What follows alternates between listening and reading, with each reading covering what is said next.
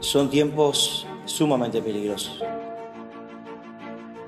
Debemos cuidar nuestra salvación con temor y temblor. La salvación se pierde si nosotros no la cuidamos. Dios piensa así, nosotros también. Por eso nuestro principal maestro es Jesús. Señor, ¿a quién vamos a ir si tú tienes palabra de vida eterna?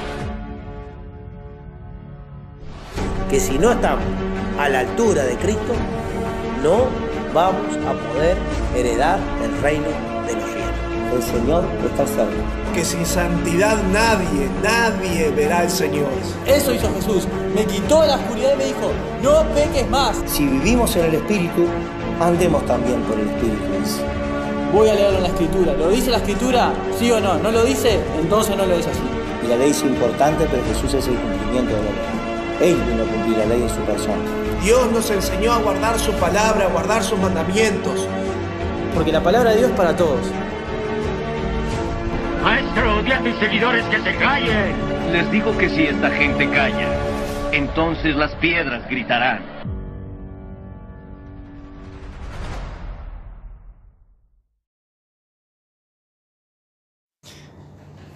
Bueno, vamos a, a, a tomar nuestras Biblias, hermano, Primera de Corintios, capítulo 2, verso 1 y 2. Para leer un par de versículos que recién hacíamos mención, nuestro hermano Adrián hacía mención a todo el humanismo y todo lo que sucede, todo lo que se ve hoy en día, ¿no? Y Pablo estando allí en, en medio de, de, la sociedad, en medio de los corintios, se vio enfrentado a algunas de las escuelas de filosofía y de un mundo helenístico con mucho conocimiento y con muchas cosas, ¿no? Eh, así que bajo inspiración del Espíritu Santo, Pablo dice, allí en 1 Corintios 2, verso 1, Así que hermanos, cuando fui a vosotros, no fui con altivez de palabra o de sabiduría a anunciaros el testimonio de Cristo, porque no me propuse saber algo entre vosotros, sino a Jesucristo y a este crucificado. Así que Pablo nos apareció con todo lo que había aprendido en sus años de, juventud, con toda la erudición que tenía, con todo el conocimiento. No se fue allá a aprender filosofía a, a Grecia, sino que fue con portador del Evangelio, portador de la palabra de Dios. Y eso fue lo que fue a transmitir, su experiencia con Cristo, eh, su conversión, y, y es lo que predicaba, salvación. Hay solo salvación en Cristo por la fe, para los que se arrepientan. Eso era lo que él predicaba, básicamente. Y de esta manera fue que Dios le plantó en aquel lugar y que Dios hizo todas las, las, las maravillas que hizo en aquel lugar por mano de los apóstoles, incluido Pablo también. Pero ellos predicaban a Jesucristo crucificado. Esa era la, pura realidad. Tremendo lo que el apóstol Pablo este, se había propuesto eh, saber entre los hermanos de Corintio. Eh, intentaba realmente el apóstol Pablo que esa verdad eh, que había sido predicada se pudiera ver en ellos. Jesucristo crucificado. ¿Eh? Y cuando hablamos de Jesucristo crucificado, hablamos de un Jesucristo que resucitó al tercer día. Lo que Pablo estaba proponiéndose de los hermanos es ver a Cristo en sus vidas. Ese era el intento de Pablo. Eso me propuse.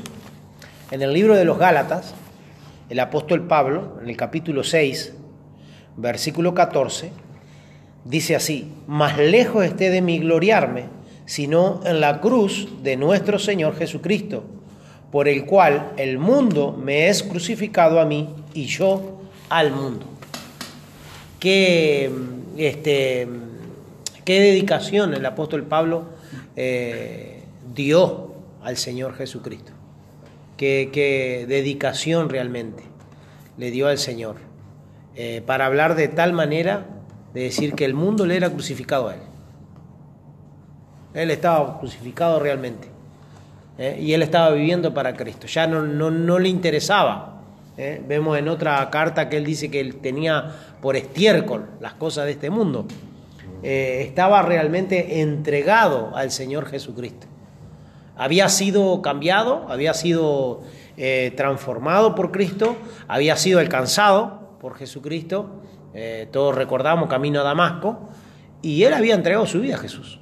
Había entregado su vida a Jesús y estaba eh, trabajando el 100% para Dios. 100% para Dios. Y- eso es algo muy importante, ¿no? Porque él tenía una, una identidad en Cristo Jesús. Y cuando dijo, "Te- todo lo demás lo tengo por estiércol, y algunos dirán, ah, está, pero eh, como lo, lo leen así, y al pasar un versículo, pero el, el apóstol Pablo te- eh, tenía, como empezó Leo con- eh, diciendo, mucho conocimiento, tenía un puesto, un puesto religioso, Fariseo de fariseo, dice. Circuncidado el Si octavo día. tenía para Del jactarse. linaje de. tenía estructuras humanas, tenía todas, y todas esas fueron derrumbadas cuando él tuvo un encuentro personal con, Cristo. Y por eso nosotros nos gozamos a leemos la- las cartas de él. Y algo que quería eh, resaltar es que en el versículo 5 de- del mismo capítulo donde leía el hermano Leo, en el capítulo 2 de Primera de Corintios, dice, para que vuestra fe no esté fundada en sabiduría de hombres, más en poder de Dios. Aleluya. ¿Por qué? Porque él lo estaba viviendo así. Él estaba fundado en Cristo. Entonces, cuando uno conoce a Cristo, cuando uno está empezando a conocer de Dios, como que empieza a desechar esto, esto es de hombre, esto es de hombre, y, em- y em- empieza a conocer a Jesús de una manera que quiere que la- las otras personas conozcan, pero un Jesús y un Dios personal. Y Pablo fue con ese objetivo, de, de predicar el poder de Dios realmente. De predicar y de verlo. Y si él podía ser testigo, porque ah, muchos lo conocían como el perseguidor, muchos lo conocían como el fariseo de fariseos, muchos lo conocían, pero él ahora estaba con una identidad totalmente cambiada, que es lo que Dios hizo en nuestra vida. Todos los que nos conocían, cuando nos ven ahora, eh, nos ven con nuestra nueva identidad en Cristo Jesús. Entonces, eh, es tremendo eso porque habla de la fe, habla del poder de Dios, habla de... Y en estos tiempos más, ¿no? Que podemos hablar que, que hay mucho, como empezamos en el programa, mucha palabrería, pero realmente el poder de Dios está en la palabra de Dios. Podemos ir a la mejor, eh, a la mejor universidad teológica, podemos ir a la mejor, a tener el mejor profesor de Biblia, podemos tener, pero si no tenemos un encuentro personal con Cristo, No tenemos nada. todo eso Podemos hablar de conocimiento de Jesús. Lo veo muchas veces que las personas hablan de conocimiento. Hablan de que, bueno, sí, hablan cantidad de cosas de conocimiento. Pero cuando llegamos al fondo de la cosa, nos damos cuenta que no han alcanzado a Cristo. Lo están anunciando porque, bueno, algo han conocido, pero no lo han alcanzado para sus corazones. No lo han alcanzado. No lo han alcanzado. Nicodemo, se pueden como ver, se puede ver en ellos que no lo han alcanzado. En el testimonio, en los frutos se ve si una persona ha alcanzado realmente a Cristo. O si simplemente habla por conocimiento, por entendimiento, porque le contaron, porque fue una vez a la iglesia, porque escuchó una vez y lo puede decir y más nada.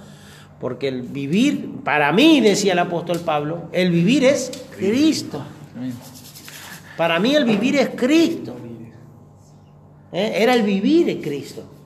Cristo vivía en Él, era, era todo para Él.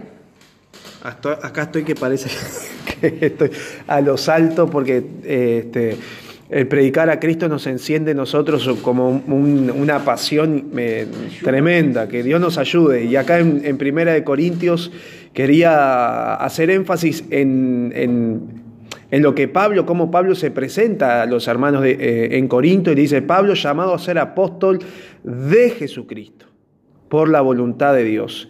Y más adelante les dice en el versículo 9, fiel es Dios por el cual sois llamados a, a la participación de su Hijo Jesucristo, nuestro Señor. Ellos lo tenían a Jesucristo como parte de ellos, sabían, la tenían clara quién los había llamado, para qué estaban predicando y cuál era el motivo de su predicación. En el 17 dice, porque no me envió Cristo a bautizar, sino a predicar el Evangelio, no en sabiduría de palabras, porque no sea hecha vana la cruz de Cristo. Porque la palabra de la cruz es locura a los que se pierden, más a los que se salvan, es a saber a nosotros, es potencia de Dios. No hay otro mensaje que nosotros podemos predicar y nosotros el poder vivir, que es el vivir a Jesucristo cada día. Y más adelante le dice, se los deja bien claro a los de Corinto, eh, eh, de, quién predicaban y de quién era parte ellos. Dice, "Mas nosotros predicamos a Cristo crucificado, a los judíos ciertamente tropezadero y a los gentiles locura. Pero a los llamados, así judíos como griegos, Cristo potencia de Dios y sabiduría de Dios. No hay otro mensaje para este último tiempo eh, de que podamos ser amigos de Dios y que podamos estar conectados con Dios, que es lo que, lo que Dios quiere para nosotros. Cristo es nuestro abogado. Cristo es nuestro intercesor, no hay otro, no lo podemos quitar del camino.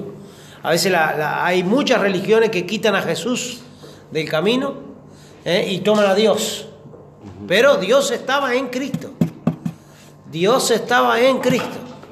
Y si no le escuchan a Cristo, no escuchan a Dios. Y lo creíble de todo es que tienen la Biblia, ¿no? Y haciendo eso invalidan la Biblia, porque la palabra de Dios de quién habla. Invalidan la Biblia. De Cristo. De Cristo. Eh, la Las serpiente en el de desierto, Cristo. de, quién hablaba? De Cristo. La, la- la peña que salió de agua, ¿de quién hablaba? De, De Cristo. Cristo. Todo habla de Jesús. Y si sacan a Jesús, Él es la vida. que es la manifestación En el de Dios. principio, dice el libro de Juan, ¿no? En el principio era el Verbo, el verbo era con Dios, el verbo era Dios. Era Dios. Es que Jesús es la manifestación de Dios a los hombres, porque el verbo se hizo carne y el, car- y, este, el verbo era Dios. Y por, por él fueron hechas todas las cosas, y sin, y sin él nada de lo que es hecho hubiese sido hecho.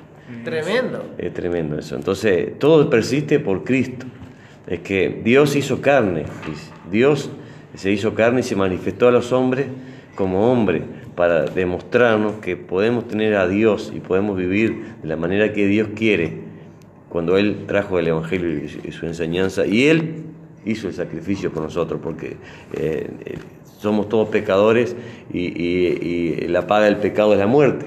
Pero Cristo hizo el sacrificio por nosotros. Entonces tenemos todo. Cristo es todo para el hombre.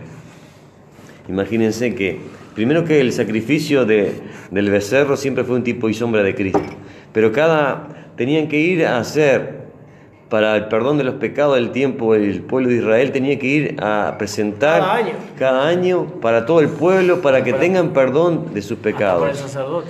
Pues, Y el sacerdote tenía que hacerlo por él primero, no solamente por el pueblo, sino por el pri- primero. Y, todo eso nos habla la escritura que era tipo y sombra de Cristo, de lo que había de venir. En Hebreos habla de, de que el sumo sacerdote, el mayor de todos, que es Jesús. El libro de Hebreo dice, capítulo 10, versículo 11, dice, así que todo sacerdote se presenta cada día ministrando y ofreciendo muchas veces los mismos sacrificios que nunca pueden quitar los pecados. Exacto. Pero éste, habiendo ofrecido por los pecados una- un solo sacrificio para siempre, está sentado a la diestra de Dios, esperando lo que resta hasta que sus enemigos sean puestos por estrado de sus pies. Porque con una sola ofrenda hizo perfectos para siempre a los santificados. Tremendo. La salvación es un tesoro, es el tesoro, es lo más, es lo más alto que la creación de Dios puede tener, que somos nosotros la humanidad. Y, un becerro no podía pagar ese tesoro. Solamente el precio más alto, y no había un precio más alto que la sangre eh, santa de- de- del Hijo de Dios. Es eh, que él, Jesús entregó su vida por todos nosotros. Entonces, eh, solamente nosotros podemos hablar de Cristo y porque la experiencia, la salvación nos dio Él. Y realmente lo que estaba Pablo haciendo es predicar a Cristo. Y para muchos era locura, para muchos tropezaderos, pero para los que son llamados, poder de Dios. Entonces es tremendo, porque a veces, como empezamos hoy hablando de que nos preocupamos porque muchas veces no vemos los frutos, Dios es el que, el que da los frutos, el, que da el crecimiento. frutos y el que da el crecimiento. Y a veces Dios este, realmente no, no nos muestra a nosotros los frutos Exacto. Que quisiéramos nosotros ver, Ver, Exacto. este, porque nosotros realmente somos muy pequeños este, delante de esas cosas, de los misterios de Dios. Porque en los años que uno se mantiene en el Señor y en los años que uno eh, le es fiel al Señor y en los años que uno predica, en los años que uno ama al Señor, en los años que uno honra al Señor, suceden muchas cosas en el mundo espiritual. Y cuando nosotros entendamos eso, eh, ahí ya hay un fruto, el cual no lo vemos, no sabemos qué es lo que hace Dios con, con nuestra vida, como decía el hermano Leonardo, eh, al dar testimonio, eh, no, no lo sabemos qué es lo que hace Dios, pero sí hay una obra que es muy secreta, que no la vemos, que es espiritual, que Dios la va haciendo. Es que, sinceramente, eh, la obra que hacemos no es la que nos forma a nosotros, sino nuestra experiencia con Dios. Porque vamos, un ejemplo, si invertimos, invertimos de nuestro tiempo para, para sembrar el Evangelio en una persona y no, no tenemos resultado, si tenemos resultado negativo, por ejemplo, eso no nos puede hacer a nosotros, porque si no dejamos al Señor, nos desalentamos, nu- nuestra experiencia con Dios. Y Pablo tenía esa seguridad, él se estaba dedicado a predicar a Cristo y confiado en eso, confiado totalmente en eso, que la obra le iba a ser Dios. Y él vivió cárceles, azote, hambre, desnudez, lo dice él, que él estaba preparado para todo por Cristo. Eh, realmente, eh, entonces, y eso que lo hubiese traído abajo, lo que lo sostuvo a él y sostiene a todo hijo de Dios es la experiencia que tiene con Dios y su confianza en él, Cristo mismo. Cristo mismo. Por eso Jesús, al morir, eh, antes dijo, es necesario que yo me vaya, para que venga el consolador. Y en Romanos 8, 14 dice que todos los que son guiados por el Espíritu de Dios, los tales son hijos de Dios. Es que en esta dispensación en la cual estamos nosotros es necesario que, que cada uno de nosotros busque a Dios con todo su ser. Por eso no podemos culpar a nadie de el conocimiento que tenemos o no, Claro. o de lo que hemos alcanzado o no. Yo no puedo culpar a otras personas por lo que yo no he alcanzado, cuando Dios lo ha, lo ha puesto en mis manos. Exacto. Dios ha puesto en mis manos determinadas cosas y yo soy el responsable de orar, yo soy el responsable de sacrificarme para levantarme cada mañana a orar, yo soy el responsable de armar una disciplina para poder Para estar- escudriñar las escrituras, porque sé que en ella está la vida. Y digo, entonces eh, eh, es muy importante todo esto, porque nadie lo va a poder hacer por mí. Eh, van a haber personas que me van a poder alentar, me van a poder ayudar, quizás, y porque Dios las ha puesto en, en- alrededor en nuestras vidas. Pero muchas veces también nos vamos a encontrar solos, completamente solos. ¿Y a dónde vamos a recurrir? Por eso Jesús dijo necesario que yo me vaya. Cuando viniera el consolador, Él está para guiarnos, para exhortarnos, para consolarnos. Por esto vemos aquí las palabras que Pablo dice que eh, nosotros no hablamos sabiduría, hablamos sabiduría de Dios, la sabiduría oculta la cual Dios predestinó antes de los siglos para nuestra gloria. La que ninguno de los príncipes de este siglo conoció porque si la hubieran conocido, nunca hubieran crucificado al Señor de gloria. Hablaba lo que Dios le había puesto en su boca que hablar. Por eso en un momento a los de Tesalónica le dice, ustedes saben si mi exhortación provino de error o de inmundicia o por el Espíritu Santo, por el efecto que produce en la vida de ustedes. Y si realmente se dirige hacia el punto crítico de la vida de ustedes, porque el que conoce todas las cosas en su vida es Dios. Así que si, si está tocando un lugar que ustedes saben que está mal, es porque es el Espíritu de Dios, porque yo la verdad que no tengo nada. Miren cuando él se acerca a, a- a los, a los creyentes de Corinto, le dice, yo estuve con vosotros con flaqueza y con mucho temor y temblor. Pablo era portador de algo, pero él sabía que era, él tenía un tesoro en un vaso de barro y que él podía decir y hacer algunas cosas y, tenía muy claro, como decía tu hermano recién, de dónde venía ese poder que él tenía. Y, que- o sea, y eso le daba la convicción de lo que estaba haciendo. Y los resultados, bueno, podían ser que lo escuchara mucha gente, o que terminara en una cárcel, o que terminara apedreado, o con una golpiza arriba. Podía tener diversas eh, consecuencias, pero sabía qué estaba haciendo. Y era lo que en, unas oportun- en una oportunidad atrás hablábamos hace unos, unos días acerca de los creyentes que morían en el Coliseo, que morían en la época en que eran eh, este, sacrificados muchos, muchos creyentes Martirizado. martirizados, morían convencidos, completamente convencidos, porque amaban al Señor y no lo decidieron en aquel momento. Cuando llegó esa instancia, ellos ya tenían previamente, anteriormente decidido. Este, entonces digo, estas cosas, las cosas que antes fueron escritas para nuestra edificación fueron escritas. Y estos hombres pasaron muchas cosas, vivieron muchas cosas, y quizás si ellos hubiesen analizado los resultados que estaban teniendo en alguna oportunidad de lo que vivían, se podrían haber desalentado. O sea, Pero ellos no- vivían por los resultados. Claro que no.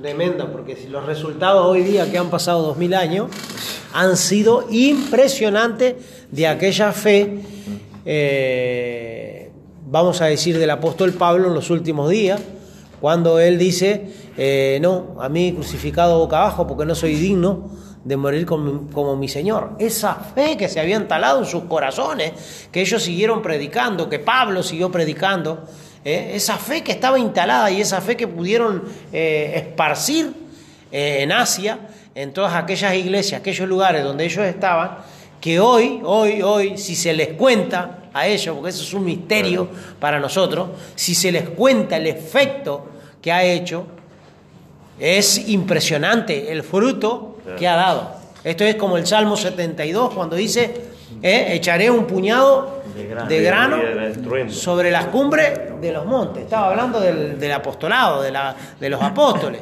eh, Pero dice que iba a ser estruendo por todas partes. Qué maravilla, hermano. Qué, qué tremendo es la fe. Qué tremendo la fe, que es lo que estamos hablando, hermano, de que comenzamos el programa. La fe de hacer algo confiando en el Señor, en el tiempo de Dios, porque hay un tiempo de Dios. Hay un tiempo de Dios, en el tiempo maravilloso de Dios. Y confiando que Dios lo va a hacer, porque Y- tampoco nos engañemos y decir voy a hacer esto, pero si no, si no, si no da resultado, bueno, no, confiando que Dios va a hacer la obra, sin saber cómo, pero sin incertidumbre. No es que tenemos incertidumbre, no, sino confianza en el Señor de que Dios va a hacer como Él quiere la obra. Y estar convencido y sabido de que muchas veces hacemos planes para que den ciertos resultados. Y obviamente que si lo dejamos en la mano de Dios, obviamente que puede ser que resulte como esos planes o no, pero resulte o no resulte de esa manera, sabemos que Dios va a hacer la obra. Porque conocemos por la escritura que Él nos manda a predicar su palabra y que la palabra de Dios no vuelve vacía jamás. Obviamente, no con nuestros métodos que muchas veces este, ponemos, que puede ser muchas veces buenos, buenos métodos, buenas formas, pero lo importante de todo es que confiar en el Señor que la obra es de Él. Es importante lo que decía el hermano Nicolás, el tema de, los métodos, nuestros métodos, que muchas veces nos pueden hacer caer en ese problema que decíamos recién, en el yo, en no ver el resultado esperado. Bueno, porque fue tu método, no fue el método de Dios. Nosotros vemos a los apóstoles en el libro de los Hechos que dice que ellos, pasando por Frigia, dice, y por Galacia le fue prohibido por el Espíritu Santo hablar a la iglesia, hablar la palabra en Asia.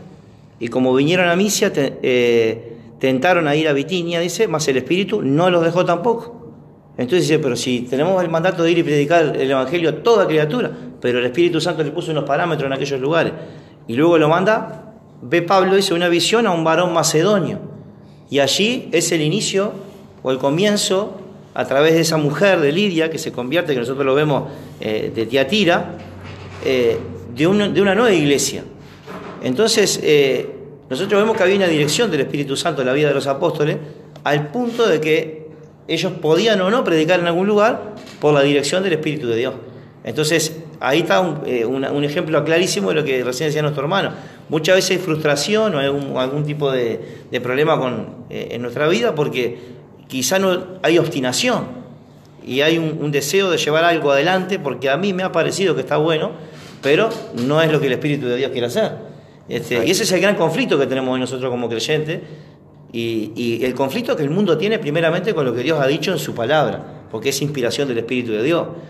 Y luego le ocurre al, creyente a nivel personal, porque entra en un conflicto entre lo que Dios querría hacer con él y lo que quiere hacer a través de la, de la obra del Espíritu Santo, y que, bueno, creo que es el mayor de los conflictos que tenemos nosotros. Saber hasta qué es lo que Dios quiere hacer con la vida de cada uno de nosotros. Es que nos cuesta cantidad eh, escuchar la voz del Espíritu Santo, nos, nos cuesta cantidad y, podría decir que nos volvemos incrédulos eh, el pensar que el Espíritu Santo le dijo al apóstol, ahí no quiero que prediques.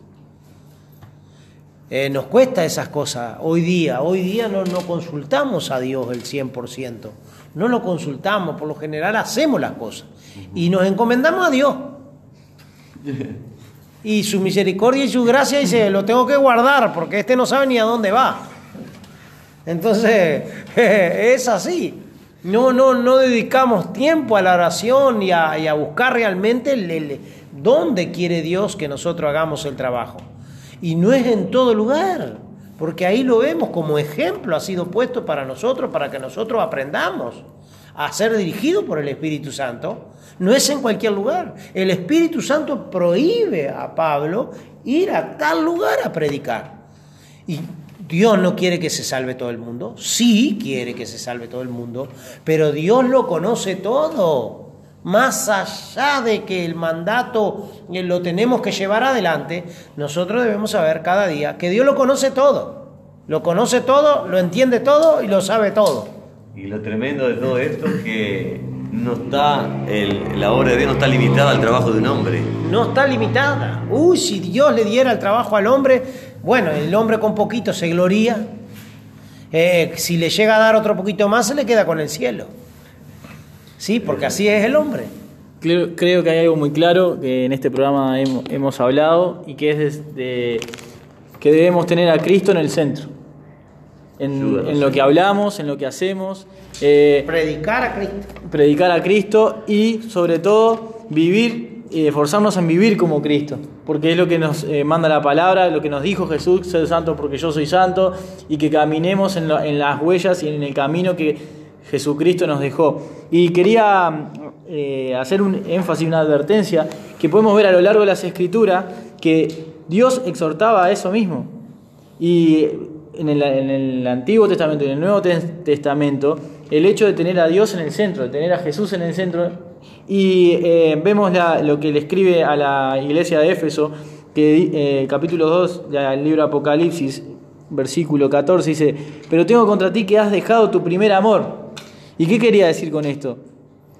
que habían dejado de tener a, a- a Jesús, a, Dios mismo en el centro, de, de- y lo vemos que en, en la iglesia mismo, le habían, habían, le habían sacado el, el primer lugar, y ese primer amor que te mantiene con los ojos en Jesús, el caminar con Jesús, entonces es una gran advertencia, y más en estos tiempos que se está cambiando todo por palabrerías, por doctrinas de hombre y por doctrinas también de demonios y de aquellos que dicen servir a Dios pero no sirven. Nos vamos a dar cuenta aquellos que son de Dios porque tienen a, a Cristo en primer lugar y porque hablan las cosas que Jesús y viven las cosas que Jesús vivió.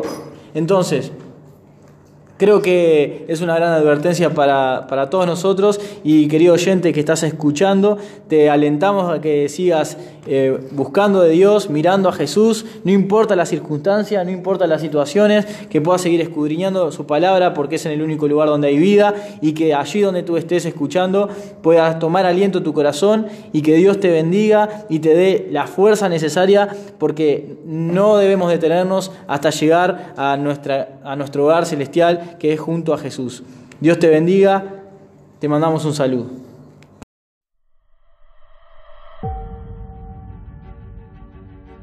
Son tiempos sumamente peligrosos. Debemos cuidar nuestra salvación con temor y temblor. La salvación se pierde si nosotros no la cuidamos. Dios piensa así, nosotros también. Por eso nuestro principal maestro es Jesús. Señor, ¿a quién vamos a ir si tú tienes palabra de vida eterna? Que si no estamos a la altura de Cristo, no vamos a poder heredar el reino de los cielos. El Señor está cerca. Que sin santidad nadie, nadie verá al Señor. Eso hizo Jesús. Me quitó la oscuridad y me dijo, no peques más. Si vivimos en el Espíritu, andemos también por el Espíritu. dice. Voy a leerlo en la escritura. ¿Lo dice la escritura? ¿Sí o no? ¿No lo dice? Entonces no lo es así. Y la ley es importante, pero Jesús es el cumplimiento de la ley. Él vino a cumplir la ley en su persona. Dios nos enseñó a guardar su palabra, a guardar sus mandamientos. Porque la palabra de Dios es para todos. Maestro, di a tus seguidores que se callen. Les digo que si esta gente calla, entonces las piedras gritarán.